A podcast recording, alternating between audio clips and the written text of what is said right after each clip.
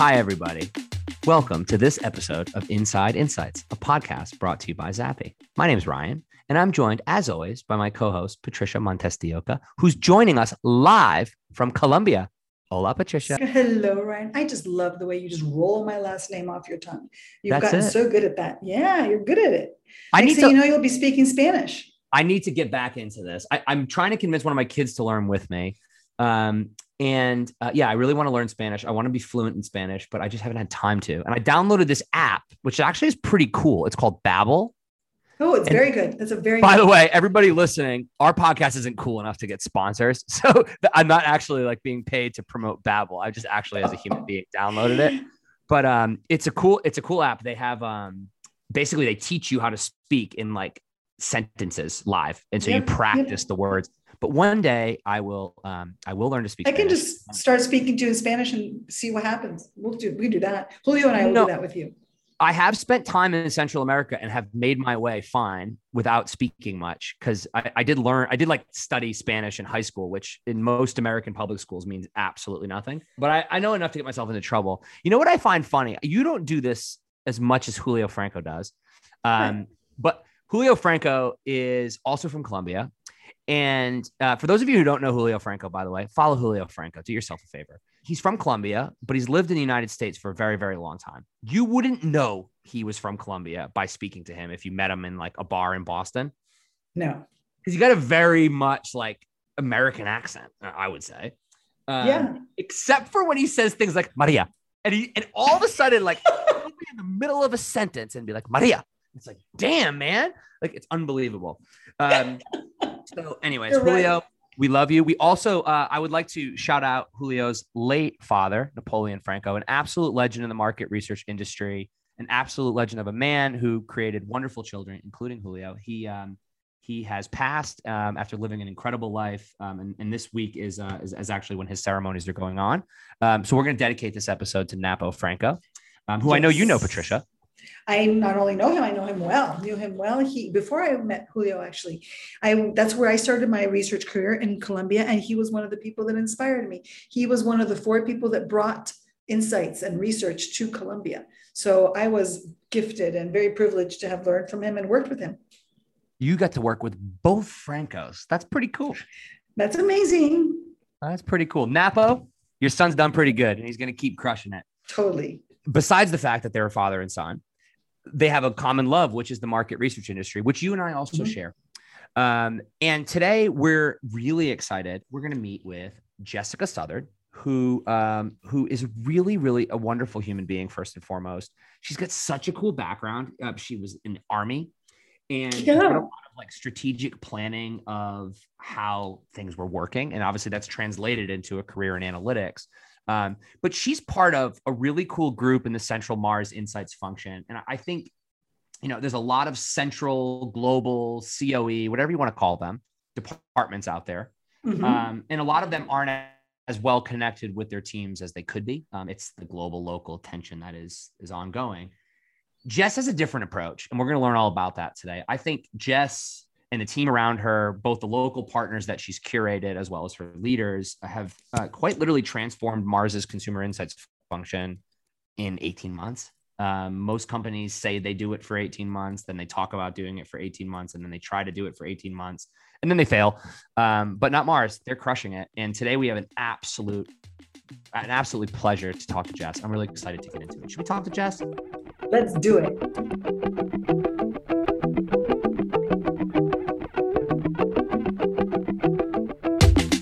Hey, everybody. Welcome to this episode of Inside Insights. Today I'm speaking to Jessica Southard, my homie. And before I let Jess introduce herself, um, I got to tell everybody a funny story. So, uh, Jess and I met about two years ago, and we're in Boston for uh, an industry meetup. And we, we hit it off. We were vibing. And so we were like, Jess is like, oh, I'll walk with you. We were hosting a dinner at one of my favorite steakhouses in Boston. And Jess and I are solving world peace essentially on this walk. and uh, for any of you who have never been to Boston, Boston's a disaster. It was designed for horse and buggy travel and then never upgraded for cars, despite the big dig. But I lived there. I should know better. I took Jess on a walk that took us in a full circle, I think on about a 15 degree night. And what impressed me so much about Jess is while everybody else who was behind us was really mad at me, Jess just kept chatting to me and made me feel really good about it. Uh, so, Jess, I wanted to thank you for not being mean to me on that cold evening in Boston and for still being my friend afterwards. Um, and I wanted to welcome you to this uh, to this show. I'm psyched to talk with you today. Thanks, Ryan. Truth be told, uh, I love to talk. You were you were filling my bucket by just listening and letting me talk, um, and you were also going to pay for my dinner. So you know. so that's the secret. If I'm going to get lost in Boston, just make sure I'm buying steak. so, Jess, you have a really cool job. That's so much I want to talk to you about around driving change and innovation.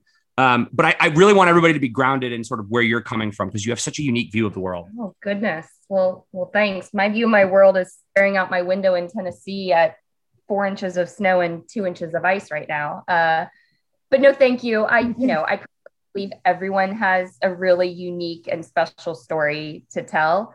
Um, mine starts with, you know, I grew up in the military, moved 14 times in 17 years. Hence, I learned to get to know people. I learned the power of listening, talking, communication. Um, went into the military myself, so spent five years in the army as an intel officer, and I joke that that really spurred in me a strong passion and belief in intelligence, or in the marketing CPG world, we call it insights, right? Um, so that's kind of where I got my my feet wet a little bit. I got out after five years and started my CPG career at P&G. Um, again, fabulous place to really, you know, learn, research, insights, brand building, brand marketing, the power of big ideas. Uh, was there for eight years, and then they sold the part of the business I was on to Mars.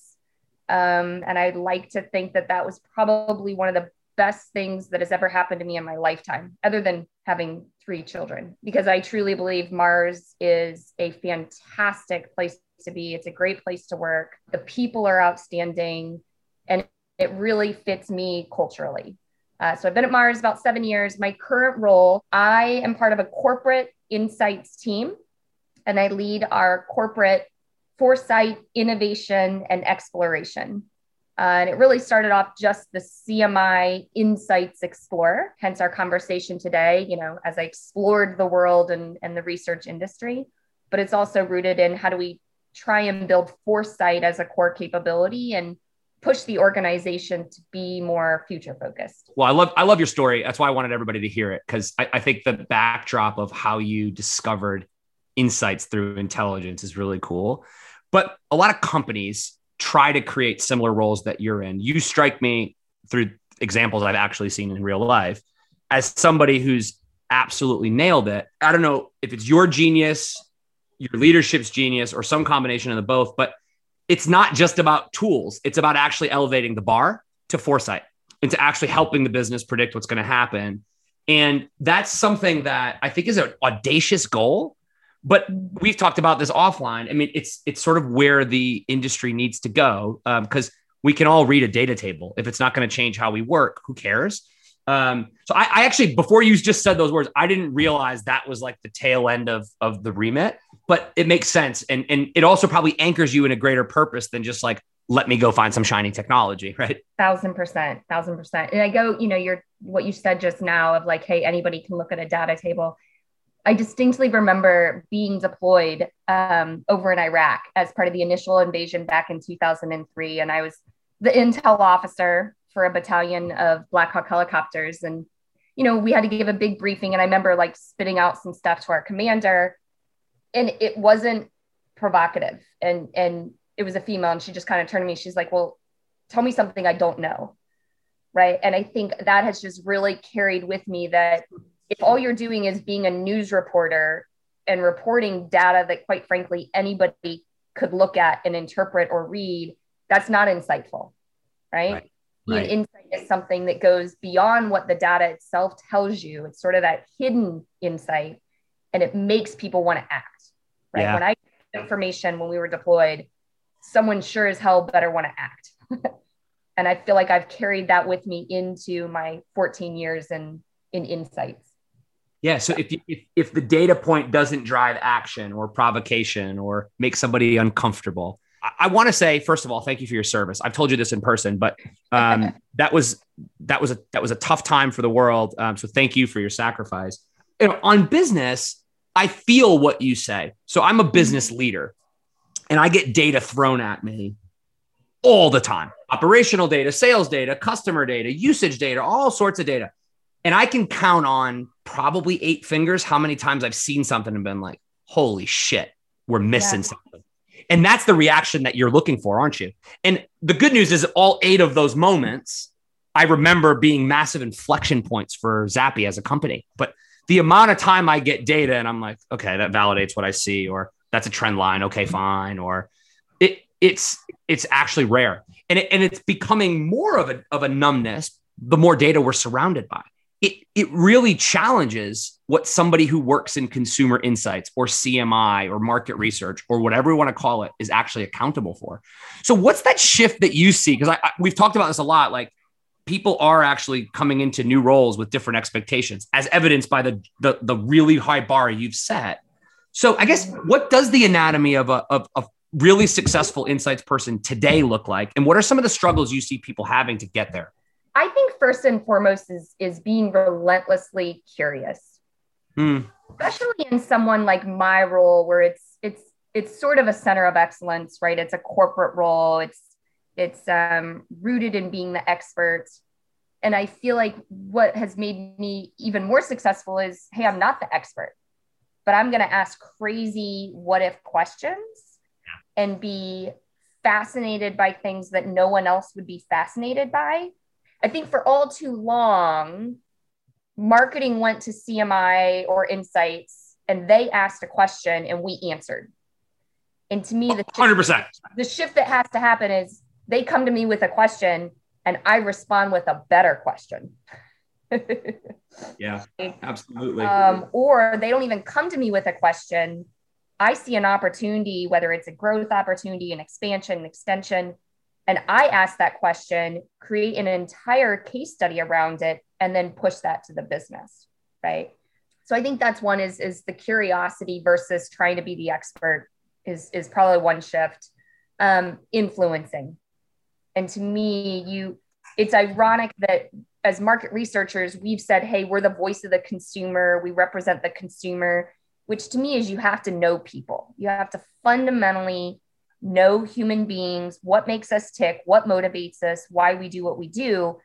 Now we have to apply that same thinking to our stakeholders and to our business partners, right? You have to know them as people and understand and anticipate what does my senior stakeholder need from me what's going to motivate him to act on what it is i'm sharing with him telling him you know um, so it's ironic that we we should be the experts of people.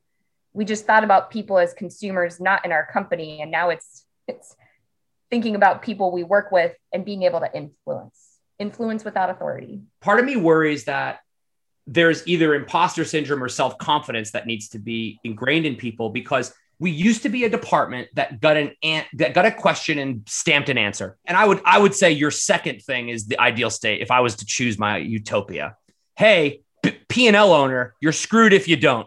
Hey, P&L owner, this segment of the population is ignored. Like that that assertion to me is huge, but that requires a complete reframe of self-identity. It used to be a master servant relationship in many ways between the business and the insights supply chain, all the way down to the panel companies. I mean, it's, it's it, and so that reframe is big. And so you do a lot of work, um, I think, in coaching people and helping people. So how do you how do you find people evolving and establishing that that confidence because t- curiosity and consumer understanding are sort of table stakes if you've ever worked in market research. Mm-hmm. so it, your answer sort of makes me think actually this is actually in more people than i may have given them credit for. But how do how do how do you help them get get it out right? How do you help them navigate these environments? Um, do you have any do you have any perspective on that? Oh i have lots of perspective. Um, so you mentioned imposter syndrome.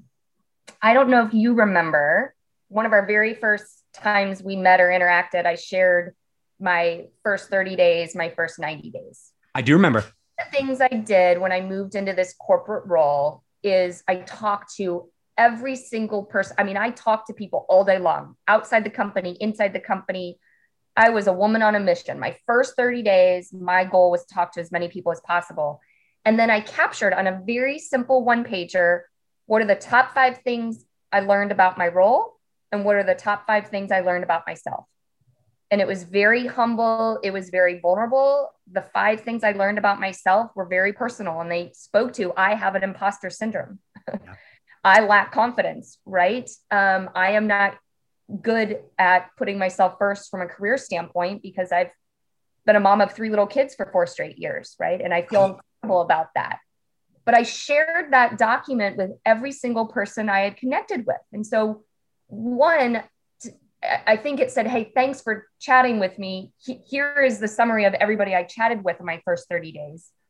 But I think too, it also sort of role modeled it's okay to not know everything. And it's not, you know, it's okay to not be 100% confident all the time.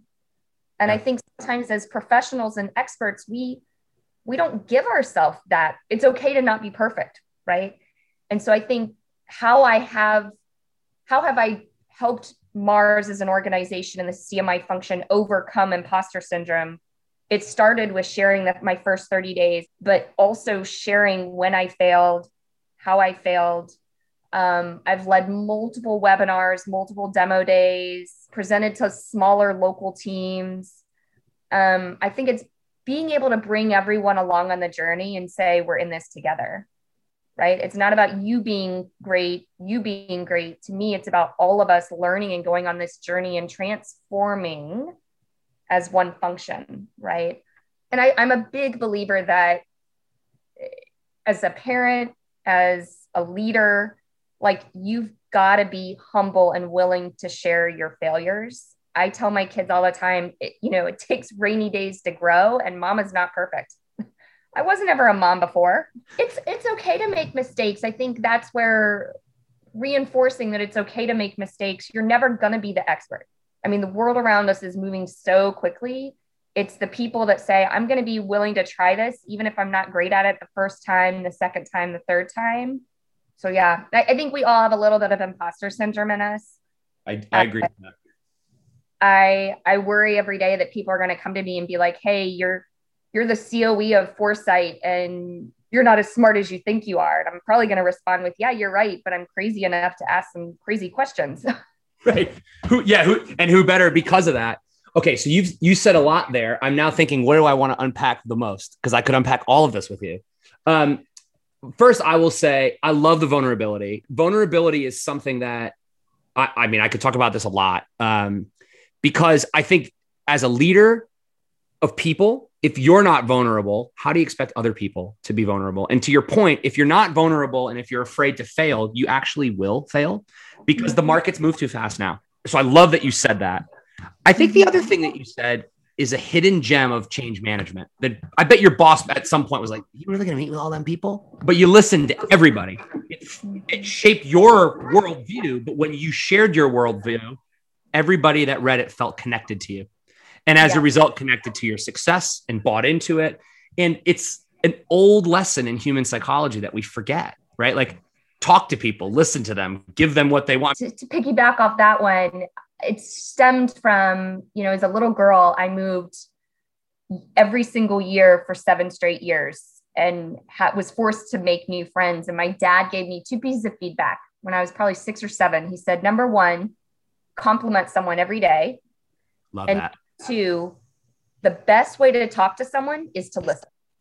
And I think for me, I've just, those again have shaped who I am, but also, even in a role like this, have been hugely instrumental in driving that change management and that shift in behavior. To give you some some examples, I mean, I moved into my Explore role December of 2018. Um, met with God 60 some people in my first 30 days, if not more captured my first 30 days, sent it to everyone, you know, moved on to, to my 90 days. But that first year that I was in that role, we were able to execute 16 pilots. So we piloted 16 capabilities or tools that Mars had never used. Wow. Six markets. I have no direct reports. So you talk about the power of listening to someone, being vulnerable, um, and closing that feedback loop, making people feel heard. It was like within the first 90 days, I had seven pilots up and running, and it was, I wasn't pushing people. They felt connected to me and were coming to me saying, Hey, I heard about this tool. Can we can we try and do this in France and Russia? My job almost became not easy in 2019 because there was it wasn't easy, but there's no way I would have been able to execute 16 pilots in 12 months across six markets if I hadn't done the groundwork in terms of building those relationships and making people feel heard. So, you know, Mars, like a lot of other big companies, is matrixed. Talk to us a little bit about how you're navigating that matrix. Well, first off, Mars is incredibly matrixed. We joke that Mars is like a cheetah whose arms and legs are running in like multiple different directions. I think it comes with being a family owned company, right? It's not super hierarchical. We've got three parts of the business that operate as three different companies, right. different languages, different processes, everything, different cultures. To me, what was what made me successful, aside from building that relationships and building that network, is understanding the culture at Mars. And there's two things at Mars. One is we have an incredible fear of missing out. I, I just think it's this it's this innate entrepreneurial spirit where we could always do things better. We could always yep. do differently. It's just we're obsessed with what everybody else is doing, right? So it's crazy fear of missing out culture. And two, it's very bottoms up. It's very grassroots. It's very relationship and word of mouth. And so to me, I leverage that to help mobilize a few of these capabilities, right? Because if if we did a pilot in one place i mean i did multiple demo days webinars we had comms that went out every other week. And it was like people would see stuff that someone else was doing and all of a sudden it became really cool and popular and exciting. And Zappi's a great case study. I mean i think we went from like six markets to 17 in the course of like 12 12 months. I tried the top down hey i'm the center of excellence this is the new tool you must do this. And i tried that and it failed. It failed miserably. But when you show people and make it really cool and interesting and then they hear about it from someone else it's like all of a sudden it just feeds itself. Uh, but yeah we've we've been very very successful in scaling three of the pilots that we had done in 2019 i mean they were they were pilots one market one business unit. Yep. And here we are a year later. Three of those capabilities are fully scaled. We've got corporate MSAs and contracts in place, and we're just firing on all cylinders. What's okay. your thought on spotting innovation, spotting innovation. And, and, and how to spot it, how to identify it, not only you, but within the business itself? Innovation, first and foremost, has to solve a relevant problem. I see too many people that want to go pilot a new tool because it's kind of this new, cool, silver bullet, shiny object. Yep. But they can't even tell you the business problem they're trying to solve. So I think one was being really clear on, on the problem or job to be done. I think another big criteria for me was is it going to change our behaviors? Interesting. You know, what's what's the behavior change we're trying to drive? And if I think about whether it's some of the DIY platforms, some of the more agile tools, they solved both a very relevant problem. We've got to go faster. We can't be the bottleneck in processes. But then, two, um, they are forcing a behavior change, right? A big one for some people. PMI, but within innovation teams as a whole.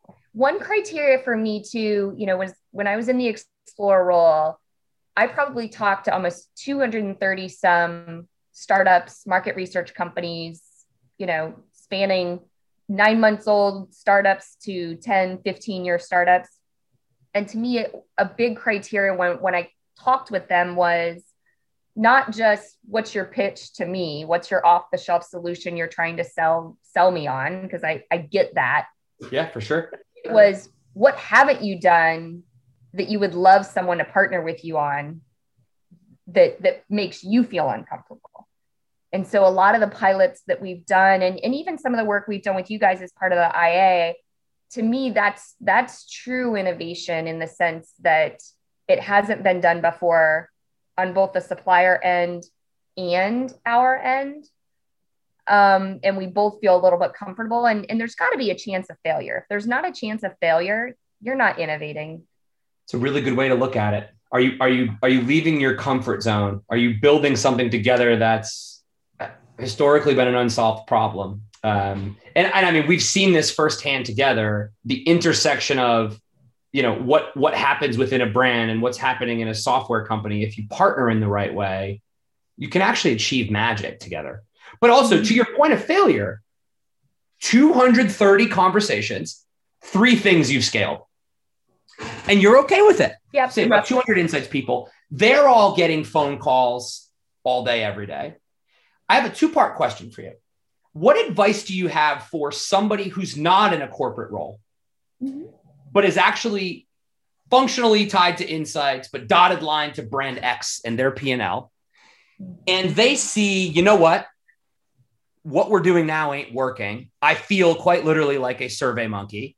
How do I spot innovation and make changes? The people on the ground delivering insights or foresights to get to your, your big your bigger goal their job isn't insights operations, but so often it's the way they operate that prevents them from getting to that goal. But the, it's like almost like a, the the bad flywheel effect, where it's like busy bad behavior, more requests, more bad behavior, more decent answers, and it just perpetuates. So somebody who's not in a corporate role, how how because you weren't in a corporate role always, how do you navigate that environment and get the attention of your corporate teams to help you innovate or to spot innovate? Uh, I know it's a loaded question, but I just love your perspective. And I, I think there's a few things there. I think one, one, just very personally, I have now garnered the reputation of if people want to do something differently, they just reach out. I mean, I had two conversations Amazing. with people this morning. They're like, hey, I have this research question. How could I think about this a little differently? If I wanted to use a newer tool, what would you suggest? Like, and, and even a lot of the CMI leaders have now mandated to their teams before you execute a research project, go talk to Jessica and, and get a recommendation on one thing that you could do differently, right? So it's it's it's both top down and bottoms up. Fun. The other thing too, though, is I have counseled or at least coached people. Don't turn down an opportunity to have a conversation and I'm bad. I mean, I probably get 50 emails a week still from people on LinkedIn, from people emailing me, cold calling me. And, and I can't talk to all of them, but I, I truly do commit to talking to three of them a week. So you just, for you, you've carved out that time to explore. Yeah, just explore. And I feel like it's, it's part of my professional development. Um, I enjoy people, right? I mean, research and insights is a pretty small world and you you don't know what's out there if you don't carve out a tiny little bit of time. I would love every insights professional to maybe you you turn down 20 of the random emails you get but say yes to one. 30 minutes doesn't hurt i think it's good advice jess because so often i chat to people particularly those like embedded in a brand or category team and they're like you know what i just mass delete them all because they all say agile and ai and so i just don't have time for any of it and it's it's really an interesting dynamic where I do believe, and you know this more than anybody, we don't have a technological innovation problem in this sector. Mm-hmm. We have opportunities to improve, but you sit on the technology side of the industry, like, okay, how do I bring these capabilities to life? How do I actually engage? And one of the rules we have is no buzzwords, because if you're the only one not sending buzzwords, well, then maybe you have a chance of standing out. Um, but it, it is it is an interesting piece of advice. Yeah. And like like you can just learn by talking to people so yeah i think i think the takeaway from from your advice is don't be so close to your busyness that you don't take a step back and learn and, and hear what's out there even if it is a sales pitch at the end of the day it's funny i would i would hop on conversations with with some of the vendors and they immediately wanted to pull up their powerpoint pitch and yeah. jump into things and i was like hey let's have let's have a conversation like i'm really intrigued like what was the problem you guys set out to solve? Because every startup sees a problem to be solved, right? Maybe a problem I didn't know I have. yeah, exactly. So I think um, and, and getting their take on, hey, where do you see the insights? In, where do you see yourself in five years? Where do you see the industry in five years? And some of them can respond. Some of them just want to get sold or get bought, right? Like, but but I think it's it's those conversations that help me stay in touch with the industry, where its strengths are, where its weaknesses are, where it's headed, that I can then use to shape where we need to be innovating more and doubling down more um, as Mars. More and more, I'm hearing of like, how do you go beyond traditional panel and how do you tap into some of the DTC innovation that's coming, you know, happening and and leverage some of those third party networks to sample real products, get feedback on prototypes, early prototypes, um, but I think that's a network that, especially last after last year, right? It's just exploded. Yeah. Um, and so, how does the research industry sort of piggyback onto that as a way to do market research? So, this is not something I would normally say on a podcast, but don't forget you signed up to be on this committee with me. Um, and you've got an invite coming your way because I want to talk about this specific problem because um, it's a big one. It's a really big one. All right. I have two more questions for you. You've been amazingly generous with your time. Um, and speaking of failure, by the time this podcast comes out, no one's going to know this, but my microphone broke in the middle of this conversation. Both of us had our internet connection freeze once or twice. And guess what? We're still vibing, everybody. It's okay to fail, it's all good. Yes. And we're still here. And this podcast has been amazing so far. All right. Question number one for me is I couldn't agree more with your bottom up point of view if the people on the ground can't get value, it's going to fail. How do you go from it works bottom up to it's institutional? Because that's actually what you've done. So you've you've made it bottom up, and everybody thinks it's their idea. But Mars does it a certain way now because of that. I, I love it, but I want to get inside your brain a little. And obviously, at some point, it will be less relevant, so there'll be some new thing you need to do. But how do you go to that? Because because that's what you've done, and I find it to be extremely impressive. I call it reverse mentorship or manipulation.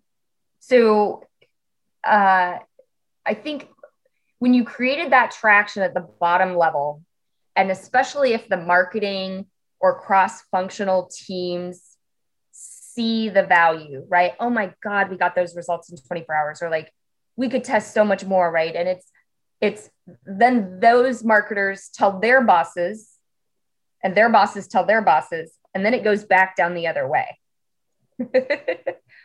so so I think it's um I, I've been talking about it as who are your receivers? Who's within your cross-functional team? Who's going to be the receiver of of the change you're trying to drive and can help advocate that? Because then it's going to go back down the other way, right? Um, and then it becomes it kind of does become top down at that point. It's just being top down after being bottoms up um, to some extent. So it it makes sense. You know, I I came up as a salesperson in market research, and I remember like you know all this bullshit advice like you got to start at the top. To your point, if the users and we're, we're saying at the bottom, but what we really mean is insights managers who work on brands. They're not. Yeah, these are smart totally. people. Many of them have MBAs. Like they're not totally. any. But their job is to build a specific brand or category, not yes. again work yes. on insights ops. But by accident, it always happens that way. If a bunch of people are excited, their bosses start to get like, oh, I like this. What you did is you were intentional about it. Whereas a lot of times it sort of happens by accident. So I, I was only going to ask you one more question, but I have to ask you a follow up to this. Yeah. To the extent you're comfortable, mm-hmm. Sparks Network. Yeah. Another genius of yours. Talk to us about the Sparks Network to the extent you're comfortable. How you set yeah. it up, how you mobilized it, because you've essentially, without direct reports, mobilized an army. Um, so talk to us a little bit about this. First off, Christina McCow gets credit for the Sparks idea. So I Oh, I, Christina, much love.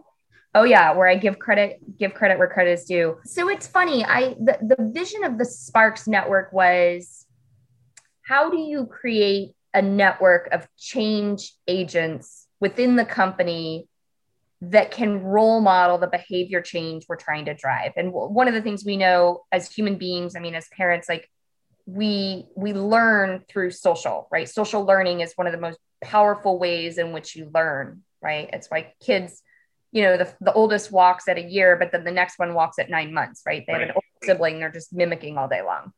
So it was like, how do we create those change agents and role models within the organization that can help accelerate the transformation we're trying to drive? So we created a Sparks network not quite a year, about eight, nine months ago. Um, and there was a champion assigned to each of the three segments, right? In full transparency, the vision was to amplify that and have 200 sparks, right? There's no reason every CMI associate can't be a change agent, right? Right. Um, the network really just has stayed the four of us, but that in and of itself didn't exist previously. And so the four of us, the, the Sparks champions connect pretty regularly, but we share case studies, we share feedback. Um, we bring, I mean, we have very, very open, transparent conversations. Um, we've really leveraged incentives. We'll be having a conversation, and one of the Sparks will mention someone on their team that did something really cool. I'll reach out and email that person. They have no clue who I am, but the fact that their spark said something to me, like I'm a big believer in praise and positively reinforcing the behavior you want to see. And so, whether it's I use my own money and send someone a $75 gift card for Amazon, it's unexpected, but they it makes them feel wow, like someone there up there is talking about something I'm doing and it makes me want to do more of it and encourage others to do it. So praise, recognition, formal, informal incentives. It doesn't, it's not that hard to send a, a quick three sentence email. And especially if it shows up unexpected, it's going to be worth its weight in gold. That's awesome. So we have to give some love to Christina. I didn't realize Christina was the creator of this. There's a couple of really profound things for me there. Like what I like about the Sparks within Mars specifically, you've got a food business, a pet care business, a confectionery business, very different in terms of market position, market cap, budget, size. So I remember when we had that coffee hour or happy hour, but it was at like seven in the morning. I wasn't sure what Yeah. you wanted to drink at it, but um, I may have had a little Irish whiskey. Who knows? You know, you'll never know because I'm remote. But what I loved about that was like the differences in the different business units. One was, without saying names, one was leaner, one was bigger with less risk tolerance, one was more ahead, and and like that sharing was was quite interesting to me. But what I really love about the Sparks Network is you go where there's momentum Yeah. and pull, and then everybody else comes. And and so thanks to you, I've been giving this advice to any corporate insights function who will listen to me. Like, do, if LATAM doesn't want to play, don't go to LATAM. Go get a win in China. Make China famous, and then the Germans will come and make them famous. The second thing, uh, have you ever read the HBR article about feedback and its flaws? uh, maybe. So you, either read it or you're a genius. Um, Oh. I Zappi has a feedback culture. We have a degree of FOMO of like we got to do it better. Somebody's coming to take it all away, and sometimes at the Yes. detriment of like enjoying the ride. And like Mars, we're we both have some pretty innovative stuff happening in our businesses. Yeah. Which I texted somebody at Mars earlier. I ate brownie M and M's last night. They were fire. um, but the the message in the HBR article is negative or constructive feedback is only someone else's interpretation of you. And the best time to give someone feedback is when they do something brilliant. And I, I've been practicing this, and I, this is completely unscripted. We were not going to talk about this today. I've been practicing this for like the last eight months. And I give feedback more now when I see greatness than anything else because it, to your point, it's like, oh, when I do this, this, and this, it, rece- it, reche- it achieves a result. Um, all right, Jess, you've been really gracious with your time. One Yeah. final question. This one was not in the list I sent you last night, Uh-oh. you have foresight in your job title, my friend. Yes. Five big things the insights industry needs to figure out in the next 36 months or trend, what big things, themes that you want to see solved. Big things. I, I, I mean, to me, I go back to research was always intended to be people in the real world. And I think with the internet and mobile phone and things like, feel like we've kind of like lost our way a little bit. And so I would love to, how do we leverage technology to get closer to real people, real emotions in the real world? So, I mean, we've talked like get people out of that test taking mentality make it more conversational, make it more dynamic. And, and that kind of exists today, but I think we need to go even even further and even faster. I personally feel there's a massive blind spot in terms of the emerging and developing markets. And maybe that's just Mars, but I feel like the industry, if I were to plot where all the innovation is happening, it's probably a ton of startups in the US, a lot in the UK, Europe, China. And I would love to see a more diverse, right? Because um, mm-hmm. people people are people and and I shouldn't just talk to a US consumer because you know they're they're next to me right i should go talk to people around the world um i do think uh, the space of ai is really intriguing of like we just do too much research on stuff that quite frankly we know yeah you already know the answer we, we already know the answer i mean i think i guess like 15 if not more 15 to 25 percent of the research and data we generate is stuff that we already know the answers to. We're just breaking a tie. We're, ju- we're just getting a data point so we can move forward in the X process or X leader feels good, right? And it's yeah. that, that's organizational. It's not just the research function or the industry, but how do we build AI, use AI to say, hey, we we have that answer, right? So that's probably the three big ones. Like how do we reach real people in the real world in a way that is is not doesn't doesn't feel like research doesn't look like research how do we go to some of the markets that quite frankly we don't do research in because we don't have those capabilities today they're right. they're not portable they're not scalable you know a lot of those still require clts or door to door and i have to believe we can get past that so it should um, be this hard yeah you're right so those are probably the three big ones i love it um, jess you're the best everybody, uh, if you want to get at Jess, she's she's on LinkedIn. She's yes. amazing. Highly recommend you get curious and chat with Jess about where the insights industry is going. Um, I want to thank you very much for carving out the time. I know you're super busy. Um, I've been wanting to have this conversation with you for a while, even though we've had these conversations before. Um, I wanted everybody to learn from you. Um, oh. So thank you. And good luck with your kids in the ice storm. we all, we're all rooting for you. Thank you. And honestly, I mean, I, I love my job. I think that would be another closing advice. Never stop learning and love what you do. I always find things that fascinate me. I find people that intrigued me. And I am. I, I love what I do. I work for a great company and feel blessed. So, but thank you, Ryan. This was good. It was a pleasure.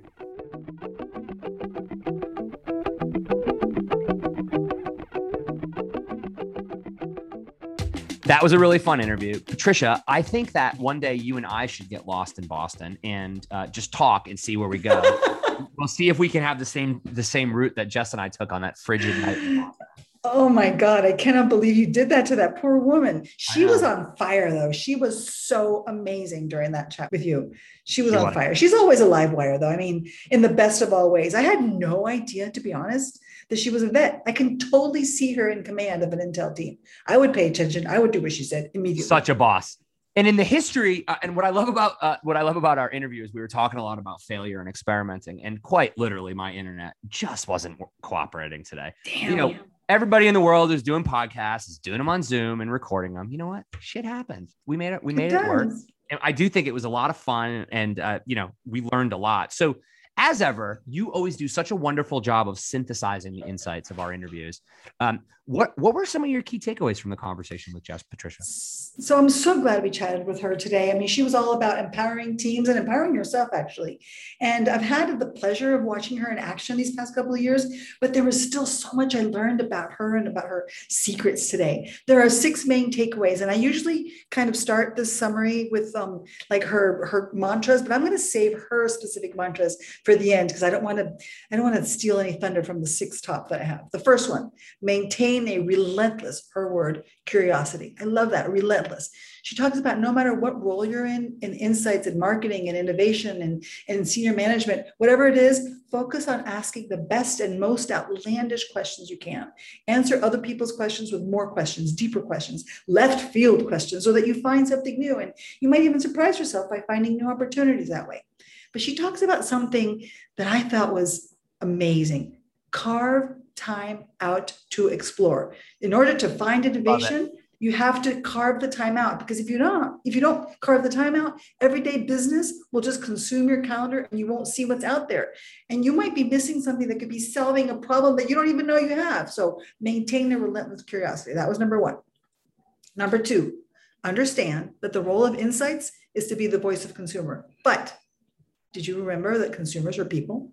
She talks about making sure that you know your consumers' real needs, desires, and motivations. You know, yours, your competitions, the categories, everybody's. But how do they live their lives? That's important. And then she goes on, if that wasn't huge enough, then she goes and says, remember that your stakeholders, your partners, your co-workers, your internal clients, all those are people too. Not consumers, not partners, not customers, not people. And she says, when they come to you to help for help to solve a research question, find out what they really need. What's their business issue? What pressures are they facing? Are they in trouble? Are they stressed? That's going to go a long way to find the real answers that you need, but it's also going to build relationships which are essential for everything. That was amazing. I think particularly the the insights folks, sometimes yeah. we glorify our stakeholders. They yes. put their socks on just like we do, and they genuinely want us to help them make better decisions. And I, I, I think yeah. Jess's approach is one of the reasons why she's able to cut through. Yes, and she and she actually stops and asks them people questions, not yes. consumer questions, people questions. And I love that because I've heard people, I've heard others say consumers are people too. And that's cool. I got that. But then she just threw that left, that curveball at us and said, Your stakeholder are people too. And I thought to myself, well, damn, lady, you are so right.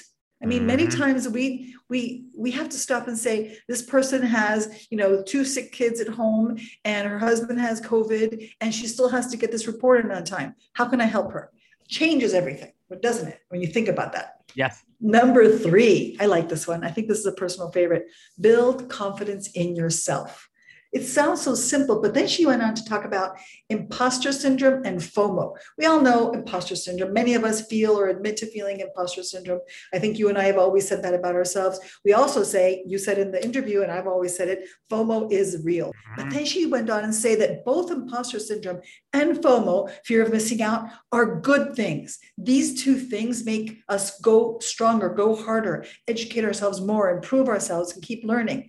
And she said, remember that the bottom line is not about any single person being a hero or being great. It's about learning and evolving together, innovating our brands, products, processes, but also ourselves. So, in order to have this happen, leverage the FOMO, leverage the, the imposter syndrome to be vulnerable, share your weaknesses, strengths, successes, and failures. And this is what makes us understand that we're all works in progress. And that's what kills the numbness and eliminates the boredom.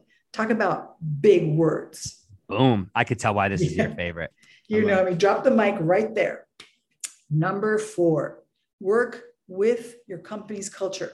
And that sounds like a no brainer if you think about it. But she speaks from experience. When she got to this new role, she told us that she started thinking, I'm center of excellence. I'm at the top. I'm global. Do what I say. And she said to us, that don't cut it at Mars. That's not how it works. And so she understood that she failed that way and she changed it and she leveraged the FOMO in her company and she started going bottom up, sharing what others were doing, making, making these things relevant, interesting, and cool. And that's what caught on, right? They created this, her and Christine, um, lots of love for Christine. They created something called Sparks, which is a social lear- learning endeavor inside Mars. And each unit, business unit has a spark and they meet and, su- and share successes. And every person that tries, whether they fail or succeed, gets credit. Credit where credit is due. She truly believes in that one. And she also said something that was really cool. Know that bottom up becomes top down when it succeeds. Think about that. Isn't that cool? Yep. It was great. Number five, you asked her, how do you recognize innovation? You that was a tough question. I couldn't believe you were actually asking her that. But she was like really cool about it. She's like be clear on the job that new thing is supposed to be doing. What is it going to do? Is it going to do something better worse than what already exists? Is it going to change behavior? And if it's changing behavior should it be changing that behavior? Why is it doing what it does? And look for things that could possibly fail right in order to see how it could be fixed. Partner with somebody who is willing to take that risk for you. Because if it's not something that could possibly fail, it's not really an innovation. It's just a little bit of a tweak on something that already exists. And the more you do that, go back to number when I said at the beginning, number one, carve time out for for for exploring. This comes to be true here again in number five. make sure that you take time because the more you explore, the more you recognize the winners right off. That time sure. to think, right? If we don't give ourselves that time to think, we won't. no, we won't because BAU, business as usual, will take over. Oh, exactly. Oh, yeah. So the sixth major major nugget that she shared with us make change possible by connecting with others. Now, you've heard in her, the whole interview, and you've heard in my summary here how important people are for her and how important making the connection is. But she says that change is only possible when you connect with others. So understand what they need and give it to them. And she talked about things that are really succinct that we can all copy. Number one, her dad taught her something, and she taught us compliment others. That is so cool. Give credit where credit is due is basically what that means. And then what this spoke to me is you can learn something from everyone. Everybody has a thing of beauty. Make it shine for them. Another one, communicate by listening. You talk about this a lot, Ryan. You're always telling us listen, listen, listen. Make others feel heard, right? Connecting is also important by making a name for yourself, which sounds weird. Making a name for me makes me connect with others. Yes, Make yourself be a beacon of innovation. Be the innovator, capital letters, bold, underlined, italics, everything you want to do, so that people know that if they need somebody to chat with about innovation, they can come to you. Leave your comfort zone and anticipate together with them what barriers that you could possibly together overcome and make it easier.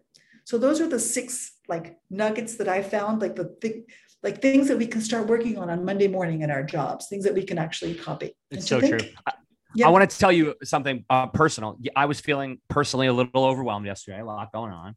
I cleared my whole calendar, right? You know what I spent the entire day doing? Exploring, and it was Jess's advice. And I ended oh, up my, my, entire Q2, Q3 focus written on one piece of paper. And I was like, oh my God. I love it. I love it when that happens. We need to be disciplined with our time. I don't care how senior, not senior, whatever. I don't care what you're doing. You need to give yourself that time to calibrate. Yeah. she had four main mantras that I want us all to remember before we say goodbye. Number one, eliminate the numbness. Number two, consumers and partners are also people. Number three, we are all work in progress. Believe in yourself. And the last and biggest one, never stop learning. Thank you, Jess. Thank you, Jess. We love you, Jess. I can't wait to get lost. And you know what? I think what we should do is not get lost, but you and Jess and I and Kelsey too. And we're all going to go out for steak at Grill 23 as soon as we possibly can. Oh, um, that was a steakhouse we went to that night. If you're ever in Boston and you want a steakhouse recommendation, look no further than Grill 23. They have, oh, yeah. Uh, there's a lot of chains. They're one of the OGs, I would say. Um, so, Patricia, it's been real. I wish I was in Colombia with you today. Someday I will be able to travel again, and I look forward to that. Um, so, this will wrap up this week's episode. But next episode, we've got a mm-hmm. really cool conversation. It's one I've been looking forward to for a while. I talk a lot, and you talk a lot, and I should say you work a lot in this space. This global local tension. Um, we're going to have we're, this is the first time I've ever done this. We're gonna have two guests on our show next time. Ooh. We're gonna have Alex Peters and Lucy Lindsley. Alex Peters works on the Vanish brand on the hygiene side at Reckitt. They just rebranded mm-hmm. Reckitt. You might yep. know them as. RB. You might know them as Reckitt Benckiser. They're Reckitt people. That's the new brand. Yeah. And Lucy Lindsley. Lucy Lindsley has a similar job to Jess. And I've the reason I wanted them on the show is I've just gone through a process with these folks of streamlining how they use Zappi and a, a bunch of other technologies across the business. Mm-hmm. Those two, scientific in their partnership, and and I don't even know if they know it. So, so, we're going to talk to them about it, um, and uh, I think it's it's definitely one to tune into. If you think of anybody that Patricia and I should be learning from, hit us up, LinkedIn, email, or at insideinsights at zappistore.com. We also would be very gracious if you are getting value from our podcast, if you could subscribe, give us a rating, and even like our Inside Insights page on LinkedIn. Um, we are, as ever, trying to break algorithms so we can spread the word to more people. Um, we'd like to thank you for your time and and, uh, and, and for your listening, as always. And Patricia, I'll talk to you soon, my friend. Talk to you soon, amigo.